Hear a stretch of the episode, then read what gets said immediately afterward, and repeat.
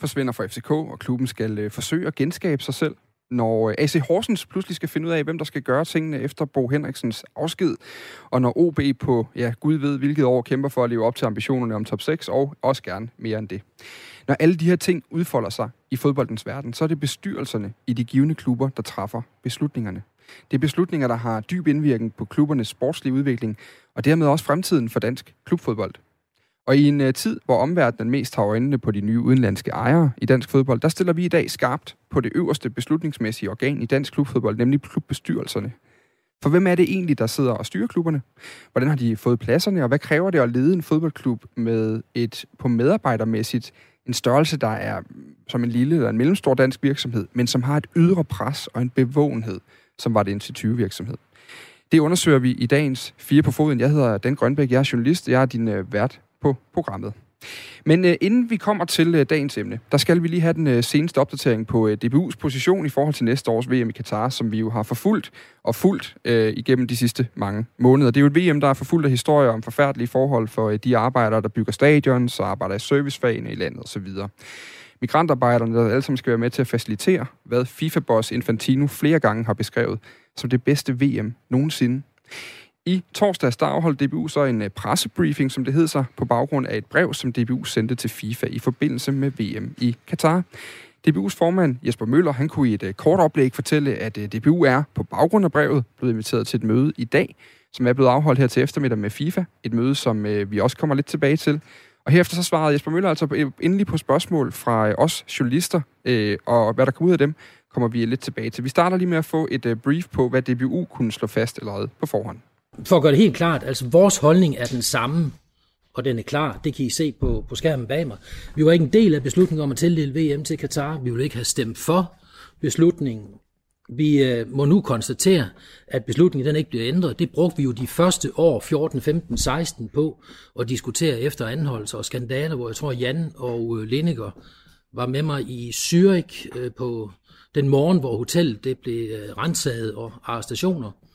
Øhm, hvor jeg måske troede, at i forlængelse af det, så ville der ske noget. Det er ikke tilfældet, så jeg tror simpelthen ikke på, at, øh, at beslutningen vedrørende at afholde VM i Katar bliver ændret. Det betyder også, som det står, at vi deltager fra den side, hvis vi kvalificerer os. Og det går jo heldigvis rigtig godt for holdet lige nu. Vi øh, vil respektere, hvis regeringen og Folketinget beslutter, at vi skal boykotte som helhed. Og øh, i den mellemliggende periode, altså frem til øh, 2022, Øh, VM, så har vi besluttet at være kritiske og arbejde for positive forandringer for migrantarbejderne og menneskerettigheder i det hele taget i Katar.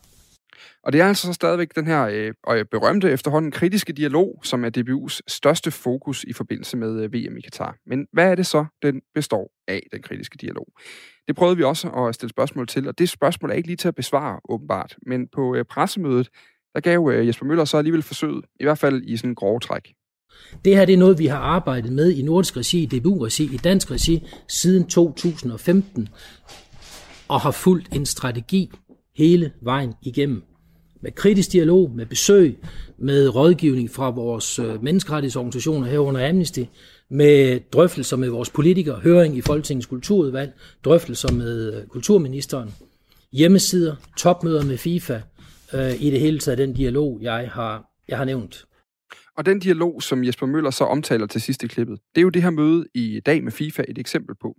Og Jesper Møller, han troede altså på, troede altså på torsdag, at FIFA ville komme til at handle på øh, baggrund af det her møde i dag, og det gjorde han blandt andet på baggrund af de konventioner, som FIFA jo selv har skrevet under på. Det er jo ikke det første brev, vi har sendt, det er ikke det første møde, vi holder. Altså, det vil, jeg tror, at FIFA-præsidenten også vil adressere det. Jeg er slet ikke bekymret for, at FIFA ikke kommer til at hjælpe os med at lægge pres på det her, fordi det, der jo er kommet ud af hvad skal man sige, skandalerne i FIFA for nogle år siden, det er jo reformer, og en af reformerne er jo blandt andet, at øh, man nu øh, har implementeret FN-konventioner og menneskerettigheder, som er en del af det, som en betingelse for at få tildelt et VM. Så det er ikke unaturligt for FIFA at operere med de her ting. Så, så grunden til, at vi bliver ved med at arbejde, og vi er ved med at lægge pres på, det er faktisk, fordi vi kan se, at det flytter noget. Eller rettere sagt, dem, der har forstand på det, siger til os, det virker faktisk, det I gør. Det er det, Amnesty siger.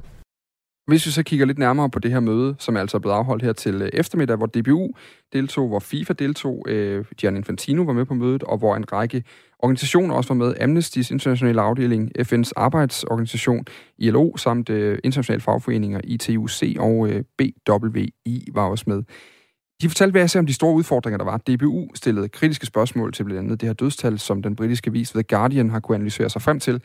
Men øh, svaret fra øh, FIFA og fra øh, Qatar, øh, hvad hedder det, øhm, øh, arrangørerne af det her VM, som altså også deltog, det var, at det her øh, tal er falsk, og de fastholder altså, at antallet af dødsfald er øh, meget lavere.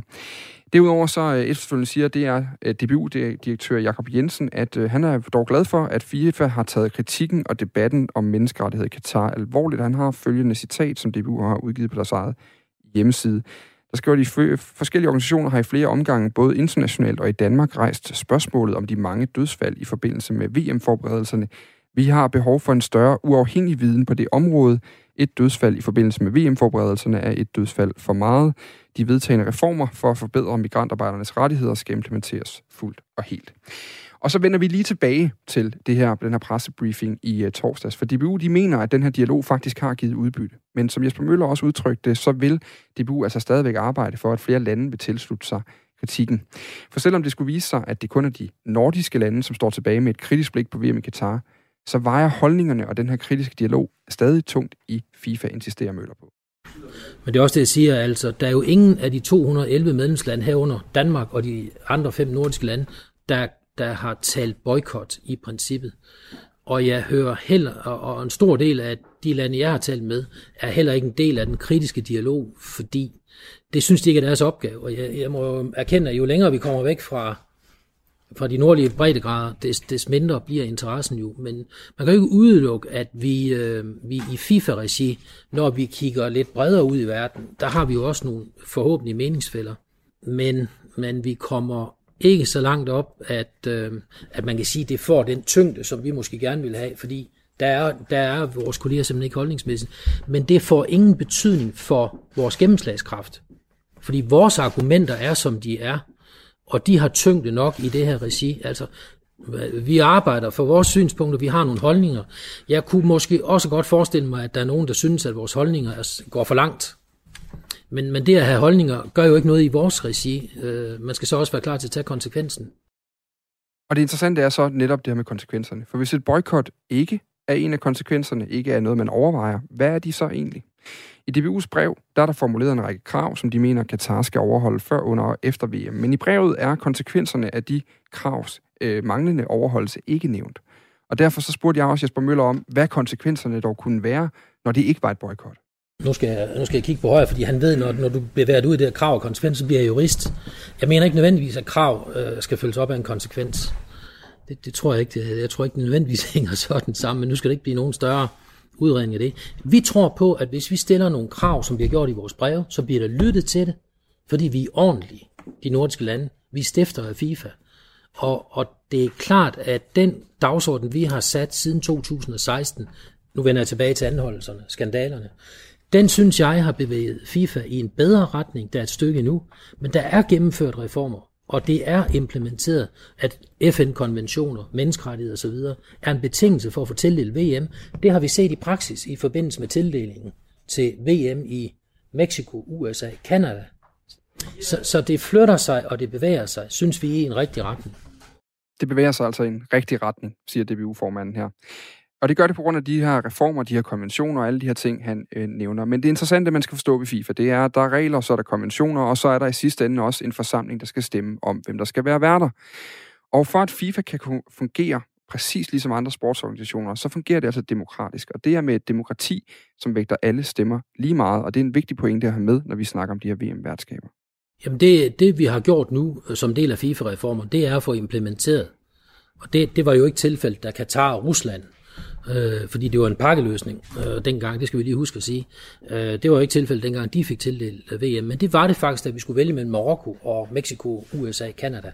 At nu ligger det i FIFAs øh, reglement, at man skal overholde FN-konventioner og øh, de her menneskerettigheder osv. Men, men det er også det, jeg forsøger at sige, det er jo ikke kun fodbold, men også alle de andre idrætsgrene, der har samme udfordringer med, hvor tingene bliver placeret vinter-OL i, i Beijing.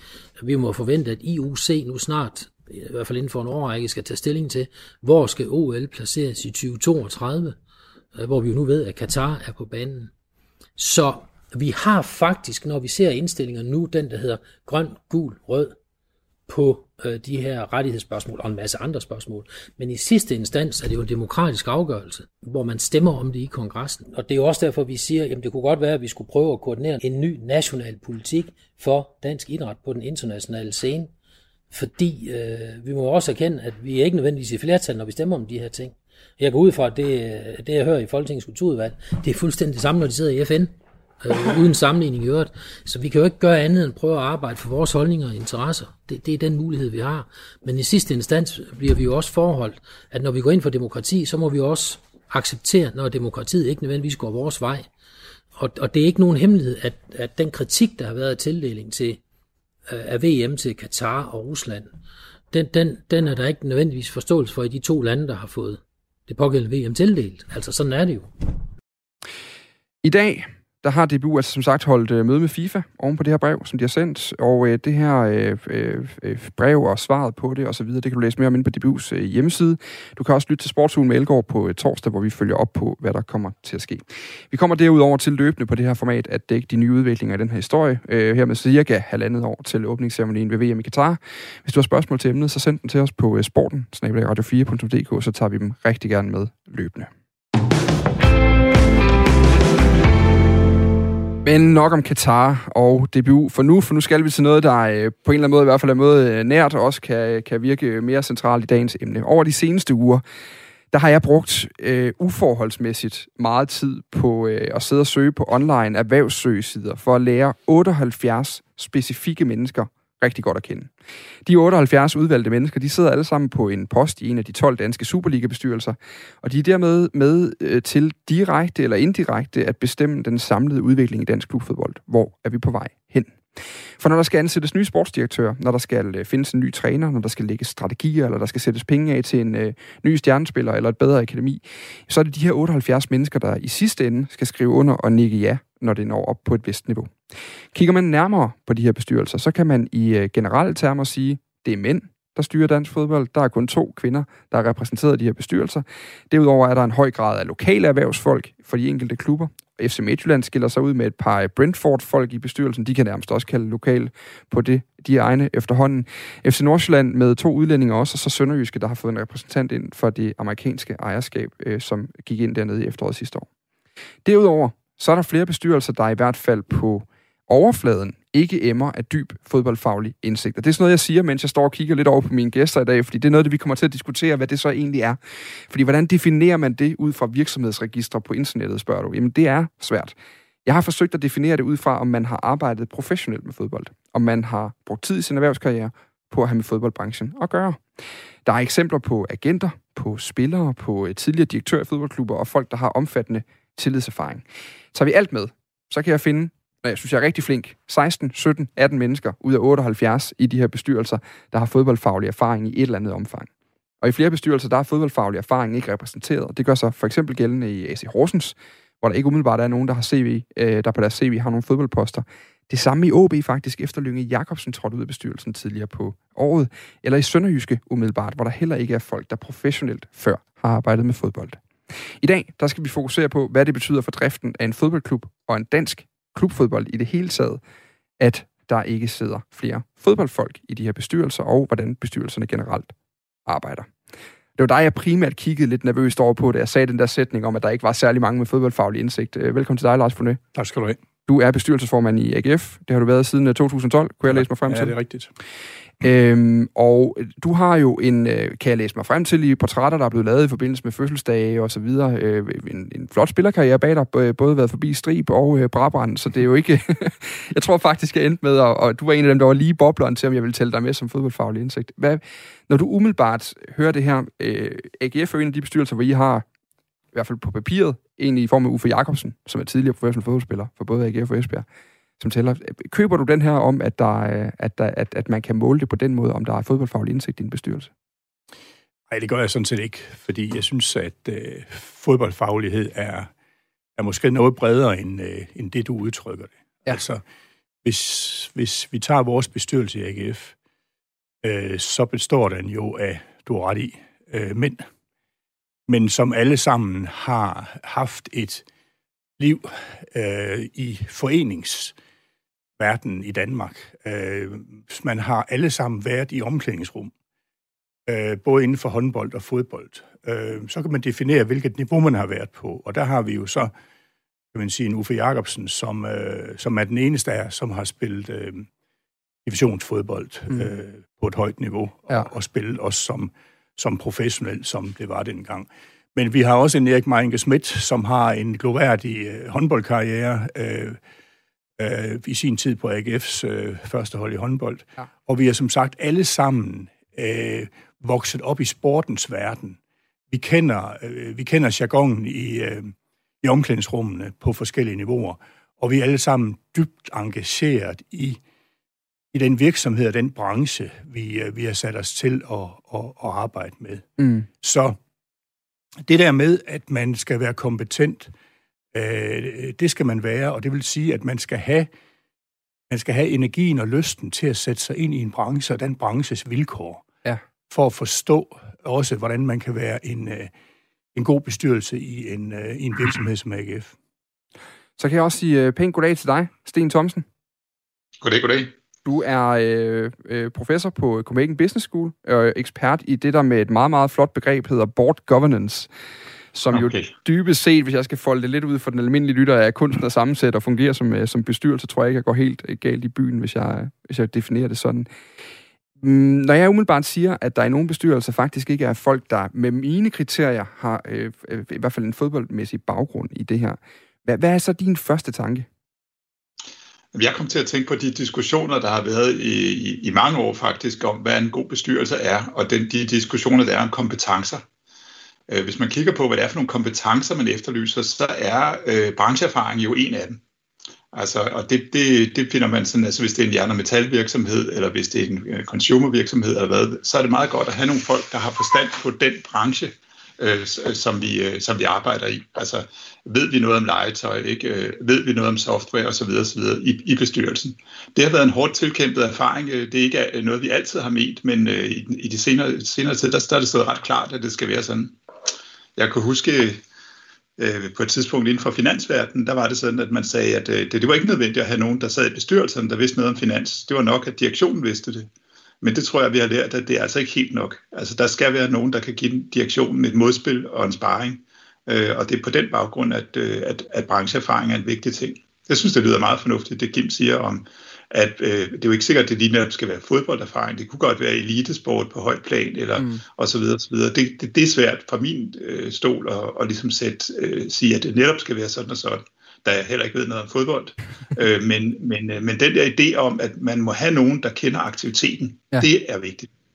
Og nu har jeg jo, øh, altså som sagt, øh, Lars er med her. Du har jo været bestyrelsesformand i en årrække nu, og jeg synes egentlig, at vi skal lige starte med i det her program og have defineret over for, fordi jeg, min, min tese vil jo også være, at det her med bestyrelserne i fodboldklubberne, det er jo ikke dem, vi oftest fokuserer på. Så står vi og snakker med spillerne, eller vi snakker med trænerne, måske endda sportsdirektøren, eller den, ja, hvis det er AGF, så er det til også Jakob Nielsen, man tager en snak med, øh, fordi han også er dybt involveret i, ja. i det sportslige.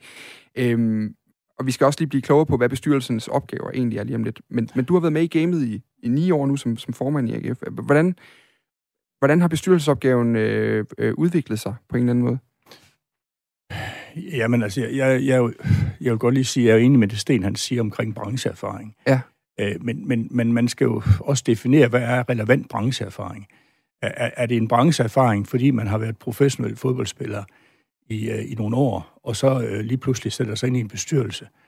Altså, det, det, det behøver man jo ikke at være mere erfaren i, i, i relation til de beslutninger, der skal tage i en bestyrelse, end hvis man har lavet noget andet. Mm. Øhm, men, men lige tilbage til min bag. Jeg, jeg har været med i AGF's bestyrelse siden 2008. Ja og, og formand siden 2012. Og, øh, og vi er jo en børsnoteret virksomhed. Så, så der er jo nogle, øh, der er jo en governance, som øh, vi skal sørge for at, at overholde som, øh, som den fodboldvirksomhed, vi, vi også er. Mm. Og det kan jo være en vanskelig balancegang nogle gange, ikke? fordi vi har en, øh, en pligt til at oplyse markedet om en hel masse ting.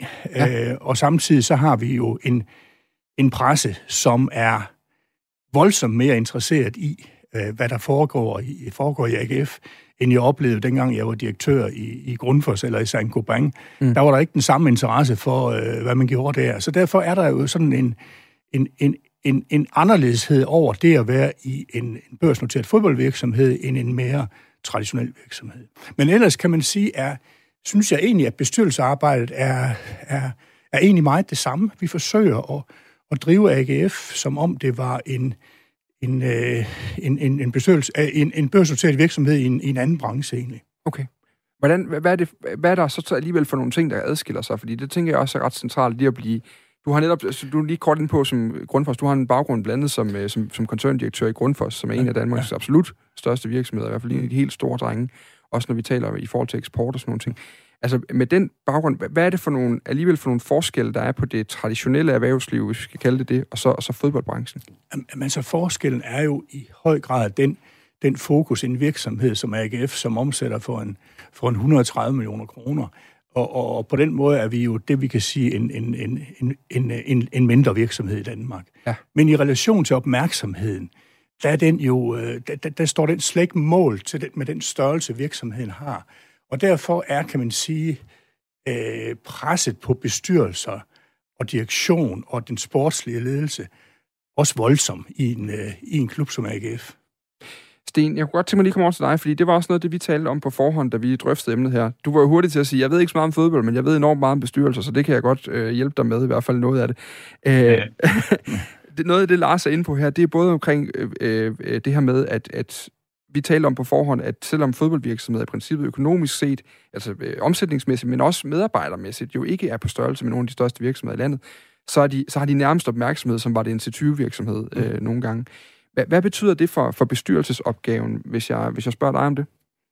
Jamen altså, der er, der er rigtig meget konamore, ikke? Altså, det er noget, man gør, fordi man, øh, man synes, at aktiviteten er sjov, også fordi der er identitet i det her.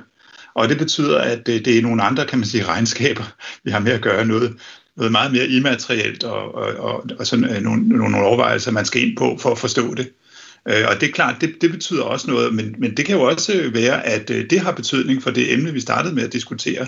Hvem er det, der sidder øh, i, i bestyrelsen? Fordi har man en idé om, at jamen, det er meget godt, hvis der sidder nogle meget professionelle folk, som ikke er alt for, øh, hvad skal vi sige, øh, emotionelle og sådan noget, så kan det godt være, at man kommer til at og, hvad hedder det, gå glip noget, ikke? den øh, entusiasme, der ligger i, øh, hos ildsjælene.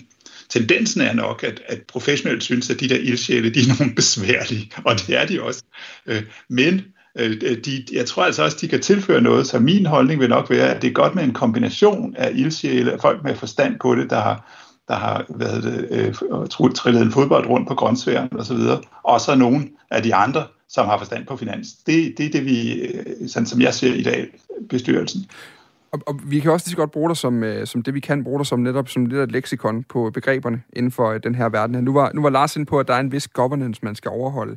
Altså en ting er jo, at vi i dag her står og diskuterer, er bestyrelserne gode nok? Og jeg vil garanteret kunne gå direkte ned på det nærmeste værtshus her i Aarhus, og så vil jeg kunne finde tre fans, der synes, Lars var en forfærdelig klaphat, og jeg vil måske også kunne finde... Ej, det går ret godt i AGF lige øjeblikket, så jeg vil nok kunne finde i hvert fald en enkelt to, som sagde, han er rigtig, rigtig fornuftig, og det er gået men, godt. Men taber vi tre gange i træk, så er det værre. Ja, ja lige præcis.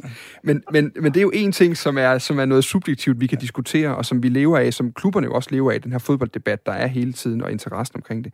Men noget andet er jo faktisk, hvad bestyrelsens reelle ansvar er, uanset om man som i FCK har en, en formand, der er sådan helt professionelt hentet ind, og meget professionel bestyrelse, eller om som vi er i Horsens, hvor det, hvor det kører på frivillighed, øh, og det er lokale øh, øh, erhvervsfolk. Sten Thomsen, altså hvad, hvad skal en bestyrelse, er der, er der nogen, der har sat sig ned og lavet et regelsæt for, hvordan den skal være, eller hvad den skal, eller øh, hvad de skal overholde? Nej. Altså, hvad hedder det? Vi, vi plejer at sige, at øh, der er fire ting, en, en huskregel, det er de fire S'er. Altså man skal varetage selskabets interesse, øh, man skal lægge strategien, man skal stå for succession, det vil sige, at man skal have den rigtige direktør, og man skal styre økonomi og, og risici. Det er de fire, sådan, vi, vi bruger. Ikke? Og øh, hvis man skal kigge på, øh, starte med det med øh, selskabets interesse, så det er jo noget med, hvor, hvor går grænsen mellem, hvad skal vi sige, forretning? Er vi her for pengenes skyld, eller er vi her for fodboldens skyld? Det er en vigtig øh, hvad hedder det, distinktion, som, som bestyrelsen er, er nødt til at være inde over. Øh, skal, skal det drives øh, med det formål at få aktiekursen op? Jeg tror ikke, jeg kender nogen fodboldklubber, der, der, er, der, der, der har det formål. Det, det, det, det er et mere blandet formål. Og så, så kigger, kan man kigge ned, hvad skal strategien være? Altså, hvordan skal vi, øh, hvor meget skal vi for eksempel udvikle forretningen? Øh, hvordan skal vi, hvad skal vi sige til spillerne osv. osv. Og jeg ved ikke så meget af det, men selvfølgelig det der med succession, altså har vi den rigtige direktør, den rigtige sportslige ledelse for eksempel, har vi den rigtige forretningsmæssige ledelse også, daglig ledelse, og selvfølgelig styre økonomien, så man ikke havner i et sort hul lige pludselig. Øh, så, så, så, så man må sige, øh, man må sende nøglerne ud til banken, ikke? Men der er ikke nogen, der som sådan har nedskrevet reglerne for, at de her typer skal sidde i en bestyrelse, og hvis ikke de gør, så kommer vi efter Lars eller Bo, eller hvem det nu er, der sidder for enden af bordet.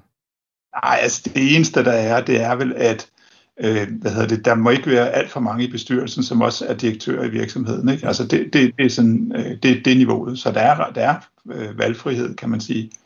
Øh, men det er jo ikke det samme som, at, at øh, det er fornuftigt øh, at, at, at bruge den valgfrihed maksimalt. Altså mm. til, øh, så Lars Foné, altså, du, du, øh, da vi talte sammen på forhånd, der var noget af det første, vi, vi ligesom udfordrede sammen, det var, jamen, hvad er fodboldfaglig indsigt egentlig? Men jeg kunne godt tænke mig lige at vente om, og så lade den diskussion til være til lige om lidt, fordi det mm. kan vi sagtens øh, øh, øh, diskutere. Men når vi nu er på de her fire områder, som Sten lige ridser op, eller ridser op, som er de, de, sådan de fire søjler, I hvert fald skal arbejde med. Hvad for en opgave vil du sige er, hvor savner du mest nogle gange, at du kunne at du havde været sportsdirektør, at du kunne gennemskue præcis, hvad det er, David kommer op og siger, når han en gang er inviteret med på, øh, på bestyrelsesmødet og fremlægger sine store forkromede planer for, hvad der skal foregå på banen. Er, er der nogle opgaver, der er svære end andre at løse, når man kommer ud fra?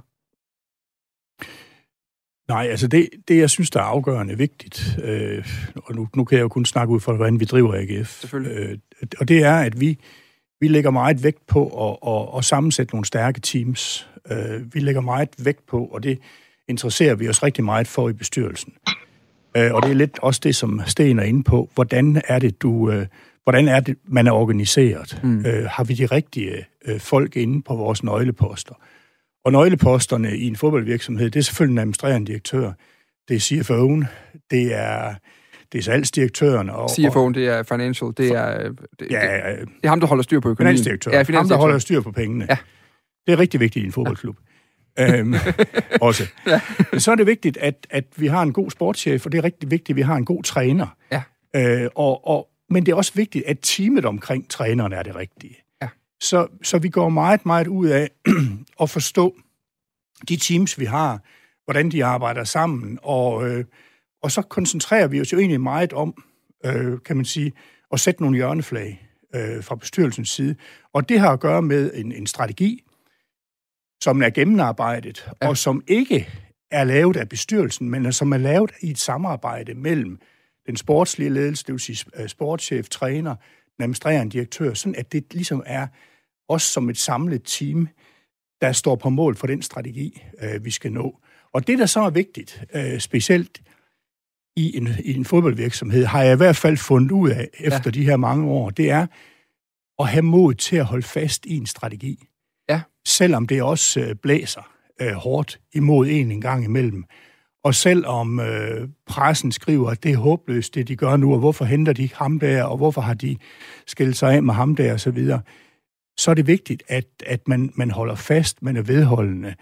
Øh, og det er, et bestyrelse, det er bestyrelsens opgave, ligesom at, at stå fast på nogle ting, og også have is i maven nogle ting, mm. omkring nogle ting, og, og, og hjælpe også den administrerende direktør, hjælpe sportschef, hjælpe, hjælpe træneren med at stå fast på de beslutninger, vi har truffet. Og, og sådan en strategi der, altså, det, fordi det, er jo, det er jo lidt der, vi kommer ind på det, fordi jeg forestiller mig også, at hvis nogen skulle få den øh, helt forfærdelige idé, og tænke, at øh, ham, Dan Grønbæk fra Radio 4, han lyder da egentlig meget fornuftigt. Det kunne da være, at han skulle... Det kan også være, at Lars er blevet lidt for gammel nu. Måske skal vi skifte, og så tager vi en helt ung en. Mm. Jeg vil jo tænke, der hvor jeg vil have sværest ved... Er du interesseret, Dan, eller hvad? Altså... Ja, jamen jeg, jeg tænker, vi har, vi har seks og et halvt år tilbage at sende til okay. nu. Vi kan måske snakke sammen til den tid, hvis det er. Øh, men, jeg tror lige pludselig en helt anden drejning, det her program, end jeg havde regnet med. Men det kan være, det bliver spændende. Mm. Nå, men det, det, jeg vil bare, når jeg sådan sad og tænkte over opgaven, inden vi gik i studiet her også, så tænker jeg, det er det sværeste for mig, det vil, tror jeg, med min fuldstændig begrænsede fodboldviden, som begrænser sig til en, øh, til en sådan venstre dør på et seriehold et eller andet sted på Midtfyn på et tidspunkt. Det vil da være at finde ud af, hvad er den rigtige retning frem for det sportslige? Hvordan skal vi spille? Hvem skal spille?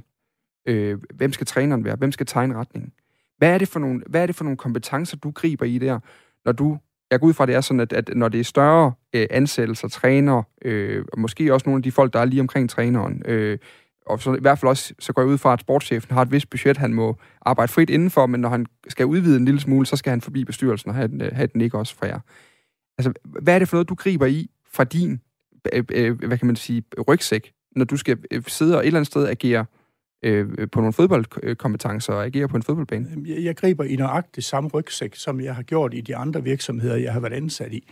Jeg kunne heller ikke drømme om, hvis, øh, hvis jeg er direktør i en møbelfabrik, og har en dygtig produktionsdirektør, der skal ansætte en ny værkfører, mm. så vil jeg ikke blande mig i, hvem den værkfører skal være, som han skal ansætte. Og det samme her, hvis, hvis jeg har en dygtig sportschef og en dygtig træner, der kommer og siger til bestyrelsen, vi, øh, vi anbefaler, at vi køber den her venstrebak, fordi han ham har vi scoutet så og så grundigt. Mm. Han, vi, han, vi, øh, han er inden for de mål, vi har sat omkring økonomien og så videre, så ham vil vi gerne ansætte. Så bliver han selvfølgelig ansat. Så går vi jo ikke ind og blander os i, er det nu også rigtigt og så videre. Der har vi tillid til de folk, vi har ansat, mm. og deres evne, øh, som er anderledes end vores. Øh, men, men det, vi lægger meget vægt på, det er, at der er gjort et ordentligt stykke arbejde. At at der er lavet nogle, øh, at vi kan se, at der er en dokumentation for, hvorfor henter vi den her medarbejder. Hvad, hvad består den af i? Fordi øh, hvis jeg nu som fodbold... Altså, jeg forestiller mig, at de vil kunne komme ind og, og fortælle mig nogle ting, hvor jeg vil sidde og tænke, det er sikkert rigtigt nok. Jeg er ikke nødvendigvis helt inde i fagligheden. Altså, hvordan, hvad, er det, hvad, er det, hvad kunne det for eksempel være, hvis, øh, hvis de kommer ind og præsenterer en ny spiller for dig? Det, det handler jo om, at vi har, øh, vi har blandt andet et årligt strategiseminar i AGF, hvor vi bruger to dage. Mm. Bestyrelse, sportslig ledelse, øh, øh, til at drøfte, øh, hvor vi er henne. Ja. Kigge på, hvad skal der ske i det næste vindue? Øh, og hvad skal der ske i det næste vindue igen? Sådan at vi, vi hele tiden prøver på at udvikle øh, vores teams, vores hold, således at de kan leve op til de mål, vi har sat os. Og det vil så sige, at vi, øh, vi ved godt, hvad det er for en rejse, vi vil på ja. sammen. Vi ved godt cirka, hvad det er for en økonomi, vi har at gøre med. Ja. Og det ved dem, der skal finde personerne også. Men, men nu driller jeg dig så alligevel, fordi der, kommer jo, der må på et eller andet tidspunkt komme en PowerPoint fremvisning. Ja. Af, lad os sige, nu var nyheden i weekenden, nu ved jeg ikke, jeg har ikke, om den er blevet bekræftet, men Kasper Højer, han er blevet solgt til en tjekkisk klub, kunne Ekstrabladet det også fortælle lige pludselig. Dengang I henter Kasper Højer... Nej, det ved du vi, vi tager den igen om en halv time, så må vi se, hvad du siger der, Lars. Hvad hedder det? Uh, nej, men der på et tidspunkt, så må der have været en eller anden form for en PowerPoint, eller en øh, præsentation af, ham her vil vi gerne købe, hvis vi nu antager, at han var oppe i en prisklasse på det tidspunkt, hvor, hvor de skulle bruge jeres godkendelse i bestyrelsen. Ja, ja. Det, det er det der dokument, jeg er interesseret i. Hvordan ser det ud? Fordi, fordi dybest set, så er I jo nødt til også at stole. Det handler om tillid. Mm. Altså i forhold til, at den forberedelse, der er gjort længere ned i organisationen, den er god nok. Mm. Jamen, det, det, det dokument, det er ikke ret langt, fordi i og med, at vi er godt klædt på, vi ved, hvad det er, vi, vi søger efter. Vi ved, hvis der er nogle spillere, vi skal have ud, mm. så ved vi også cirka, hvor vores smertegrænse er i forhold til, øh, til, til hvad vi skal have ved for vedkommende. Ja. Og så kan det egentlig være en mail fra Jacob Nielsen til mig på fire linjer og sige sådan og sådan. Det anbefaler Stig og jeg, at vi gør. Okay. Og så går jeg tilbage til bestyrelsen, og så siger jeg, er der nogen, der har noget imod det? Ja. Og det er der sjældent, fordi at vi er godt klædt på alle sammen til at tage den beslutning.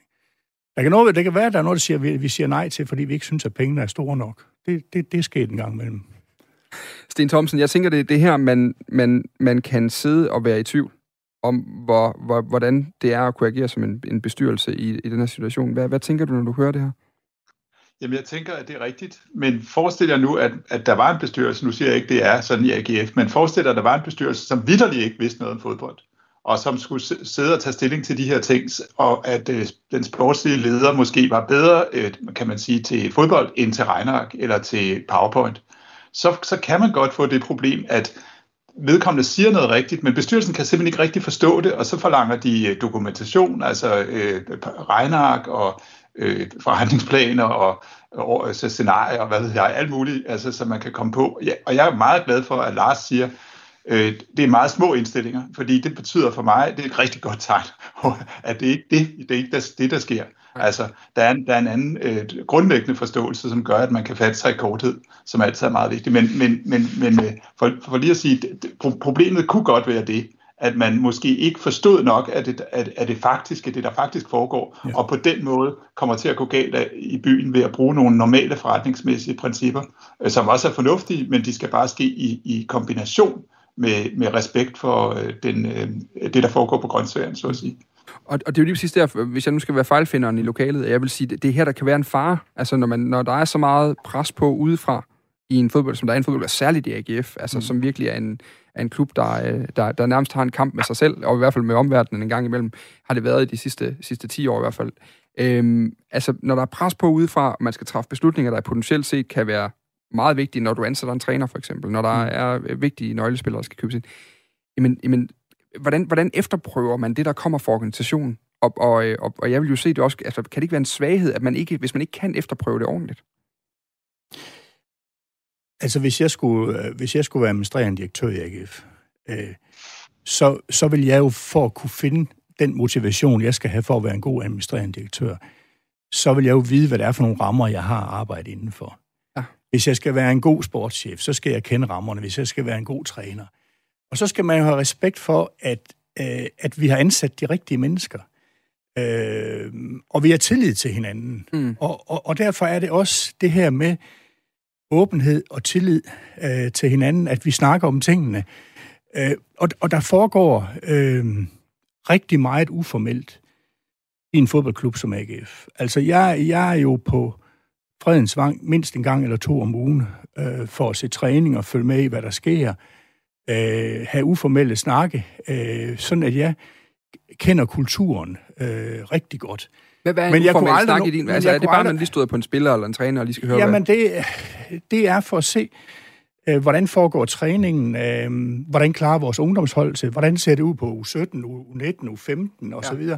For at jeg har et indtryk af, hvad er der også på vej i pipeline videre, sådan at du er en ordentlig diskussionspartner med, øh, med folk, mm. øh, og ikke bare sådan et, øh, som man får at vide nogle gange, sådan et, et, et, et, et jakkesæt, der kommer ind. Altså, du, du skal jo du skal jo sætte dig ind i din virksomhed, og det er altså uanset om det er en fodboldklub eller, eller hvad det er, men du skal også kende din rolle som bestyrelsesformand. Mm. Så derfor skal du aldrig, øh, kan man sige, indgå i samtaler med nogen i, i organisationen, som, som ligesom signalerer, nu træffer vi sgu den her beslutning. Mm. Det er ikke derfor, jeg gør det. Jeg, jeg, jeg gør det for at samle viden, for at blive dygtigere, til for at forstå, mm. hvor har vi vores udfordringer hen, og hvad er det, vi kan hjælpe med. Sådan at bestyrelsen, den samlede bestyrelse, skal jo være en ressource for direktion og ledelse, og ikke det modsatte. Du lytter til øh, Fire på foden, hvor vi i dag øh, kigger nærmere på bestyrelserne i de danske Superliga-klubber. Som jeg var inde på lidt tidligere, så er der 78 øh, bestyrelsesmedlemmer i de danske Superliga-klubber. De er stort set alle sammen øh, mænd. Der er øh, to kvinder repræsenteret, en i Horsens og en i Brøndby. Og øh, derudover så er de, øh, så kan man sige, så er det øh, succesfulde erhvervsfolk, tror jeg godt, man kan sige, over en kamp, når man kigger øh, på dem. Mange af dem, de er fra det lokalområde, hvor deres klub ligger. Og så er der nogle ting, der går igen i sådan en bestyrelse. Det er, nu kigger jeg øh, nervøst på Sten over teamforbindelsen, mens jeg siger det næste, og så vil jeg håbe, at han nikker og, øh, og ser nogenlunde enig ud. Men det, der skal være repræsenteret i sådan en bestyrelse altid, uanset om det er fodbold eller alt muligt andet, det er nogle revisionskompetencer, altså nogen, der kan hjælpe med at lave regnskaberne, kan gennemskue regnskaber. Øh, det er i hvert fald det, der er repræsenteret i alle klubberne, kan man se. Der er også juridiske kompetencer, når man kigger sådan på det. Og det er sådan de ting, der ligger fast. Så er der det her andet begreb, som er, at der skal være nogen, der har strategiske kompetencer. Og i mit hoved, der kan strategi jo være rigtig mange ting. Men Sten Thomsen, øh, professor på Copenhagen Business School, øh, og med, med, med ekspertise i øh, bestyrelser. Hvad er, det, øh, hvad er det strategi er, når man snakker om det i en bestyrelsessammenhæng? Jamen det er, at man forstår for, for, forretningen, kan du sige. Altså, og så skal man lægge en, en udviklingsplan for, for forretningen, og det har noget at gøre med konkurrencen, kan man sige, og, og økonomien, altså hvad er det for nogle økonomiske forhold, man har arbejdet med, hvilke ressourcer har man, hvordan kan man få ressourcer, hvordan, hvordan kan man udvikle forretningen. Så vi plejer at tage udgangspunkt, når vi snakker strategi øh, i, i branche og brancheforholdene og selvfølgelig også med en forståelse af, hvad er den enkelte virksomhed sådan set unikke ting, hvad er det, man, man, man, man har, som de andre virksomheder ikke har. Men, men det er det spil normalt, vi, vi snakker om. Men der er, jeg skal skynde mig at sige, at der er jo omkring 100 eller flere, måske 1000 øh, forskellige opfattelser af strategi. Øhm, så du kan ikke nok, du kan ikke få et helt entydigt autoritativt svar. Mm, nå, okay.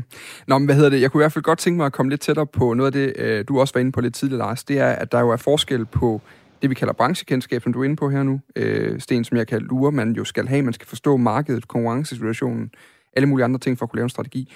Og så vil det, vi kan definere som produktkendskab, altså hvis man arbejder i en virksomhed, der lever af at lave sukker, så skal det være en, der ved rigtig meget om sammensætningen i sukker, så man kan tjekke, om sukkeret er godt nok i sidste ende at, at, at man, er man nødt til at have produktkendskab? Fordi det er jo også det, vi hurtigt kommer til at snakke om i fodboldbranchen. Altså, er man nødt til at vide, hvad en 4-4-2 er nede på banen, og øh, hvem der er en god angriber og sådan nogle ting? Eller er det vigtigt, at man ved noget om, hvordan branchen hænger sammen? Det, det sidste, ikke? Altså, øh, det, det er brancheforholdene. Altså, hvad skal vi sige? Hvis vi skal se på det som en forretning, ikke? så kan man sige, at det er rigtig vigtigt, at man forstår, øh, hvor kommer indtægterne fra, ikke? Øh, hvilke muligheder er der for sponsorater, hvem øh, er eventuelt interesseret i at være sponsor osv. osv. Øh, og det tror jeg er en af grundene til, at, det, det er professionelle erhvervsfolk, der, der sidder i, i fodboldbestyrelsen, fordi de løber ikke så tit rundt, altså kan man sige, øh, det, det er nødvendigt at tilføre midler udefra. Så det er lidt forskelligt på den måde fra en normal øh, erhvervsvirksomhed. Øhm, men hvis man skal kigge på selve det med at forstå, øhm, altså øh, hvis vi for eksempel skal sige, at vi skal overleve på, at vi spiller bare bedre fodbold end de andre, ikke? Mm. og vi har en unik approach til fodbold, ikke? så er det klart, så skal man ned og, og, og, og kigge på det. Øhm, og der, der, det kan godt være, at man kan det, men, altså, men, men, men man, jeg tror, at i fodbold skal man være usædvanlig heldig eller dygtig øh, for, for ligesom at, at have noget, en unik konkurrencefordel øh, på grøntsværen. Hvis jeg nu øh, stiller noget til her, Lars, fordi der er jo forskel på netop på produktkendskab og på, øh, på, øh, på branchekendskab. Mm. Hvad, hvad, er forskellen, som du ser det?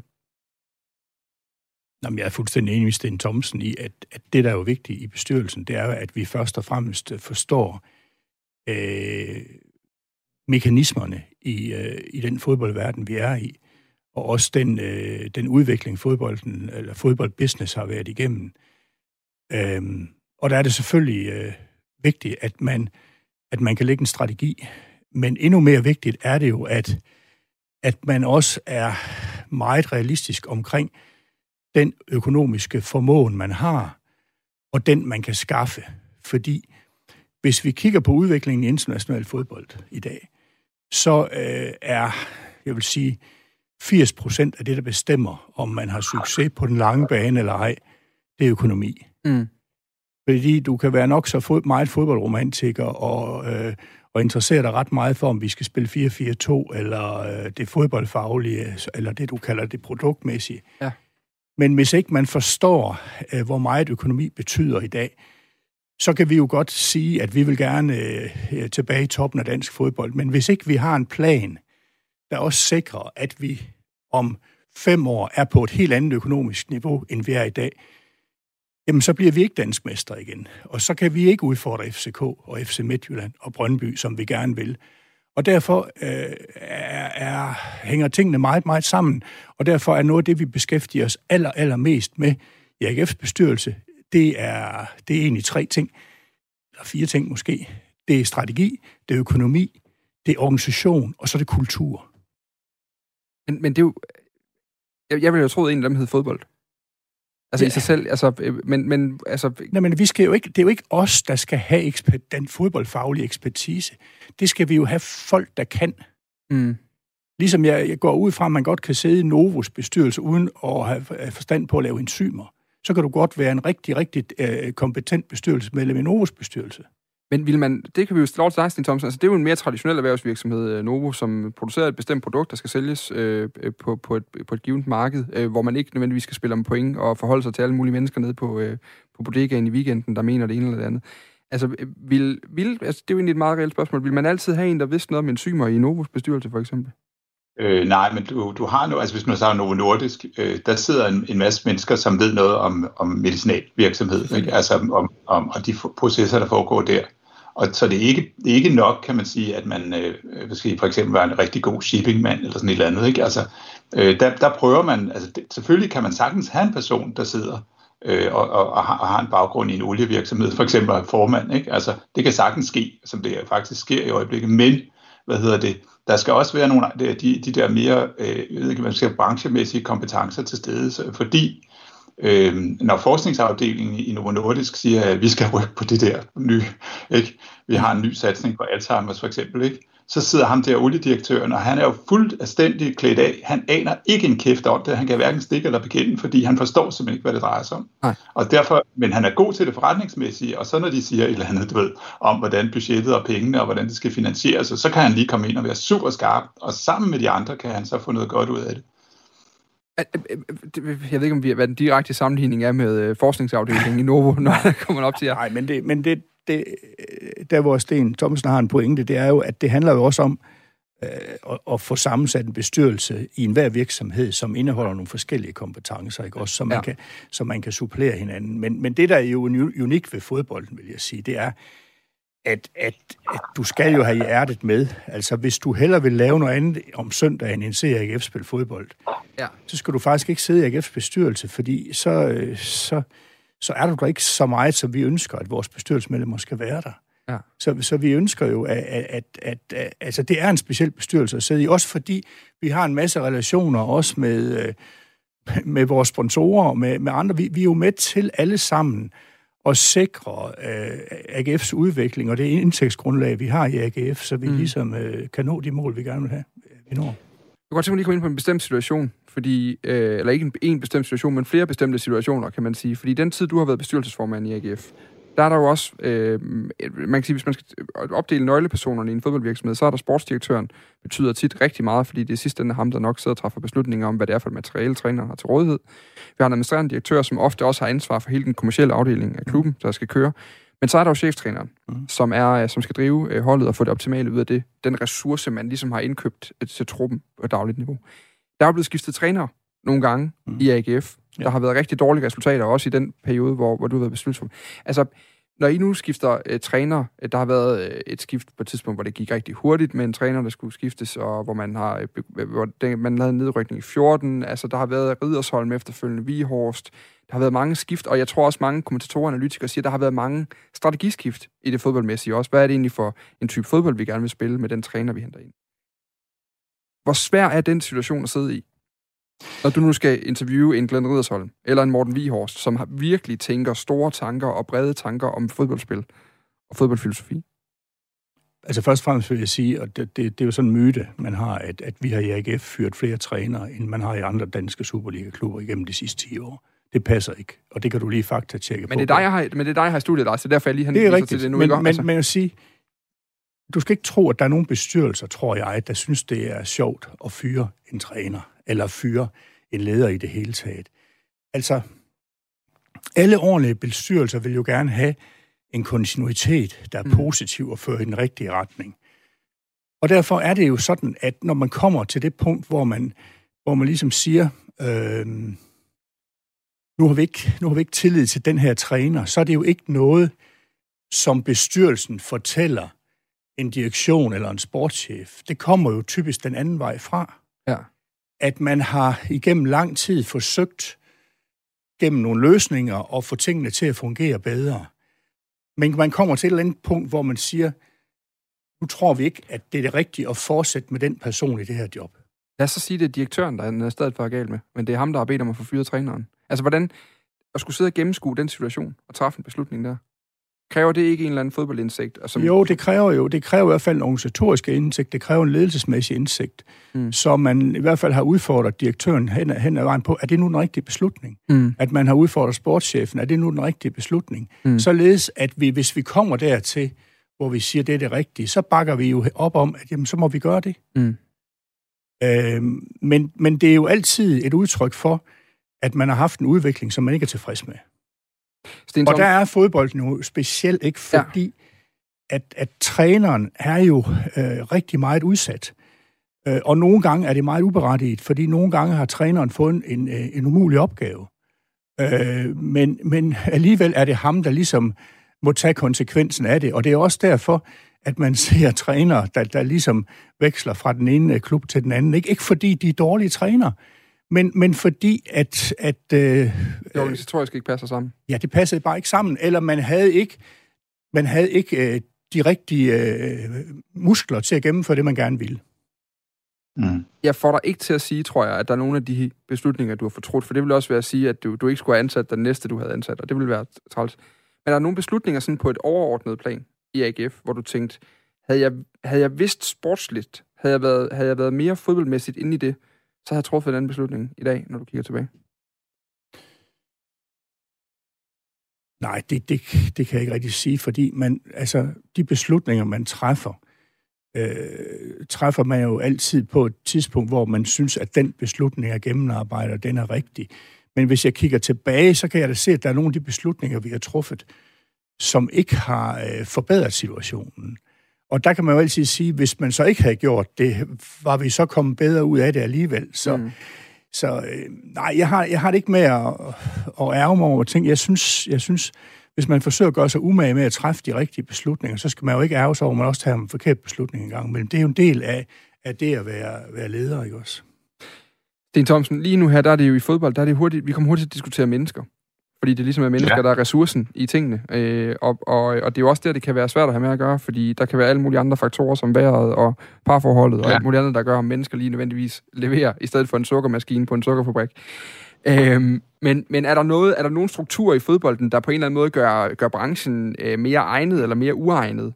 Øh, eller mere eller mindre, øh, hvad kan man sige, hvad er ordet, øh, udsat i forhold til det her med branchekendskab, som du ser det? Når du hører det, Lars? Ja.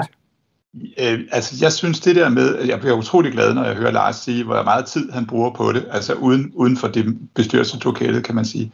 Fordi det er jo, øh, altså, jeg, jeg, jeg tror, at fodbold er i højere grad end, end, end, end, end normale virksomheder drevet af passion. Altså øh, emotioner, kan man sige, ikke? Øh, identitet, nogle følelsesmæssige ting. Og det vil sige, det er nogle, det, der er altså lidt nogle andre øh, ting, man skal have med, når man skal tage stilling til, øh, hvilken retning man skal gå i, eller hvordan man skal gøre det ene og det andet. Ja. Og, og det kan man jo så få på forskellige måder. En måde, det er, at man er vokset op på grøntsværen. Man har det simpelthen mere eller mindre i blodet, og man tør sige sin mening. Men det er klart, at hvis man er meget god til at lytte, for eksempel, og, og suge til sig, så, så suger man jo også noget af det til sig. Øh, så det er jo ikke sådan, at, at der kun er én vej. Øh, så, så, så, så jeg, ja, jeg tænker, at fodbold er meget specielt, og jeg tænker, at, øh, at, øh, at øh, lidt ligesom jeg sagde engang til en stor investeringsforening, jeg vil have det bedre, hvis der sad en i jeres bestyrelse, der vidste noget om investering. Ikke? Så tror jeg faktisk som udgangspunkt, jeg vil sige, altså til en fodboldklub, jeg vil egentlig have det bedre, hvis, hvis der sad en i jeres bestyrelse, som vidste noget om fodbold. Og, så, og nu siger jeg, altså, jeg er godt indstillet på, at det kan godt være, at man ved noget om fodbold, som jeg bare ikke kan se, fordi man ved noget om håndbold, som er relevant i forhold til fodbold, fodbold osv. osv. Ja. Det er ikke det, men, men, men I forstår godt meningen om det, ikke? Altså. Jo, men jeg, jeg vil også sige, at mit svar er, at, at øh, samtlige medlemmer i AGF's bestyrelse ved noget om fodbold på forskellige niveauer. Ja. Og, og, det, og det er sindssygt vigtigt. Men vil I vide noget om... Altså, det, det klassikerne er jo... Nu så vi jo i Ståle situationen i FCK, mm. hvor det efterfølgende er en træner, der går ud og sparker op og siger, der, der var ikke nok, og de vidste ikke nok, og alt mm. mulige andre ting. Mm. Det er jo ikke første gang, man ser den historie af dem, der er nede i klubben, og det er heller ikke første gang, man hører det fra kilder, altså hvor, hvor de siger, bestyrelsen, det prøver det, så længe de bare holder sig til regnskabet, så de skal bare blande sig fuldstændig udenom alt, hvad der foregår. Men ved du hvad, det har jeg altså også hørt i andre virksomheder. Det skal jeg lige love dig for. er det ikke rigtigt, Sten? Jo, det er fuldstændig ja, rigtigt. Ja, ja. Det er rigtigt, hvad du siger. Men så lad mig bare lige rundt af til sidst. Hvornår vidste du, Lars, at du... Fordi jeg gætter at du kommer ind i bestyrelsen i 2008. Du har blandet os nu i den næste time, har jeg besøgt Torben Fristrup fra OB. Han er bestyrelsesformand deroppe. Du har også arbejdet i hans virksomhed. Øh, ja, jeg har faktisk været formand i hans virksomhed i 12 år. Præcis. Hvornår vidste du, at du vidste noget om fodbold? Jamen, jeg har vidst noget om fodbold, siden jeg var 6 år gammel. Men du har ikke som 6-årig vidst nok til at kunne drive en fodboldklub? Nej, men det vidste jeg heller ikke, da jeg blev direktør i en, øh, i en øh, dun- og fjerdevirksomhed som 32-årig. Der vidste jeg heller ikke noget som helst om tekstiler og dun og fjer. Nej. Men det tilegnede jeg mig.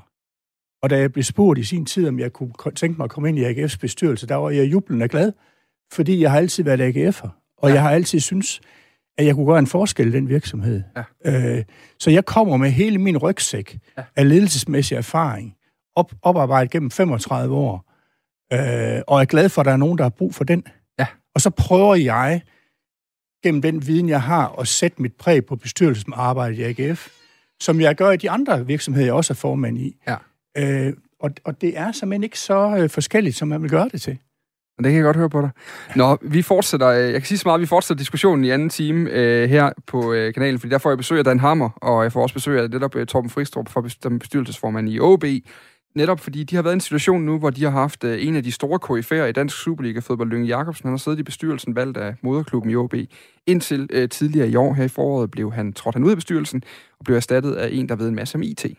Hvad gør det ved bestyrelsesarbejdet, og hvad er det for nogle ting, man, øh, man kan eller ikke kan derefter? Det skal vi blandt andet snakke med ham om, og så den hammer, der ved en masse om fodboldstrategi. Lars Fornø, kæmpe stor fornøjelse. Kan du bekræfte den med Kasper Højer? Det kan jeg ikke, nej. Ja. Fordi så sender vi en fondsbørsmeddelelse. Det er klart. den kan vi sige, det har været et stort salg. Nå, Sten Thomsen, tak fordi du kunne være ja. med i dag. Hyggeligt. Stor Tak. fornøjelse. Professor på Copenhagen Business School med øh, ekspertise i bestyrelser. Jeg er tilbage på den anden side af en omgang nyheder. De kommer øh, til dig lige her nu. Klokken er nemlig gået hen og blevet 18.